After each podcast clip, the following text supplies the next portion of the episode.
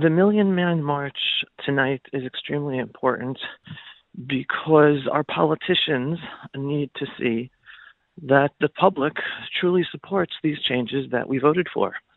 We voted for the parties that all promised in their campaigns for um, fixing and improving the justice system so there could be true democracy, which does not exist today with the existing justice system. Most people obviously are not familiar with the problems of the justice system and the many ways their, their undemocratic power the legal system holds over the executive and the legislative, and hence how the will of the people does not get represented even when right wing governments are elected. And hence, the more people who come out, the more important it is that our elected officials see that the people really did come out to support this so that they will follow through and not be scared by the very well funded emotional fear campaign of uh, the extreme political left, who has everyone afraid of boogeyman scenarios that have no connection whatsoever with the actual judicial reform.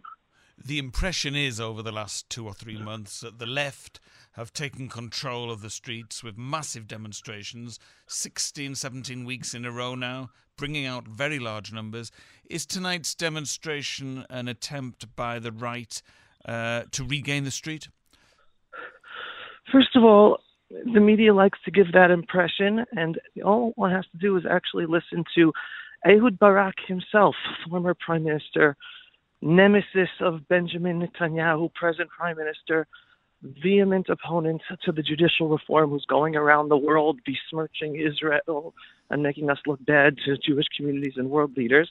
And he himself, just a month or two ago, publicly stated that their plan of action, all they need is around 3% of the population out in the streets to make things look as if the left is in control of the streets, and hence they'd be able to paralyze the government.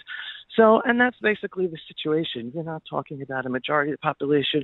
You're not talking about massive amount of the population. You're talking about a nice amount of un, enough of the population that looks good on camera and out all the time, whether every day or every week, that uh, the media narrative gets to play it as if they are the voice of the people and hence the people are against judicial reform. But it is really a smokescreen. And yes, hence that's why it is important that we get masses of people out in order that, again, our politicians uh, won't be able to deny the amount of people that truly support judicial reform. So they move forward with it. You're calling this the one million man march. You don't really expect a million people to turn out, do you? I think most people understand the marketing of everything, uh, just as most of the leftist organizations uh, of the marches and of the illegal blocking of roads. It was not tens of thousands. Sometimes it was just hundreds, maybe a thousand or two, and yet it was blown up to tens of thousands and given the legitimacy to to close off main highways of Israel. It's all marketing, but the pro- but the bottom line is getting as many people out as possible. What figure then would you consider a success tonight? I'm not in that. I'm, I'm not the marketing guy here. I'm just about getting as many people out there as possible so that our politicians see that a massive amount of people are out there to have them overcome their fear uh, of the pictures they are given on the daily, nightly news regarding the left uh, control of the streets. You know that the Prime Minister has put the legislation on hold for the moment while negotiations are taking place under the auspices of President Herzog to reach a possible compromise acceptable to both sides. Do you support this initiative?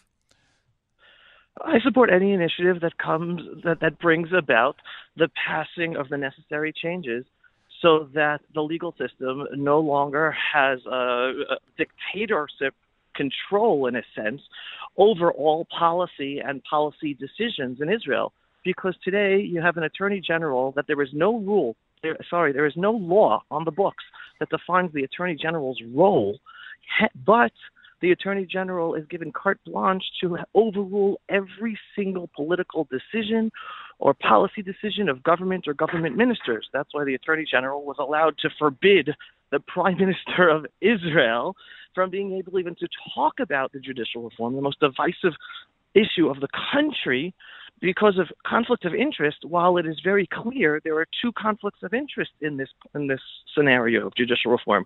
There's the prime minister, and then there's the justice system. And here you have the justice system with a clear conflict of interest, imposing shutting down the prime minister from being able to talk about it because of conflict of interest. A little bit of hypocrisy there. Again, you have the attorney general forbid the the minister of internal security from dealing with uh, policy for the how the police dealt with the protests. Again, who's the attorney general to forbid a minister of the government? Uh, you have a Supreme Court that overruled the defense minister's decision to not allow members or relatives of terrorists or terrorist families from coming into Israel to come to and join uh, uh, uh alternative memorial ceremonies on Israel Memorial Day. Again, who is the Supreme Court to overturn a decision of the defense minister that doesn't have to do anything with the law? These are all different examples of total judicial overreach in situations where the judicial system should not have the power, and hence they are the ones pushing forward policy for the state of Israel instead of the elected government that you're the population voted for. You're giving the impression that uh, if this is the case, that you're not really open to compromise. You want the full package.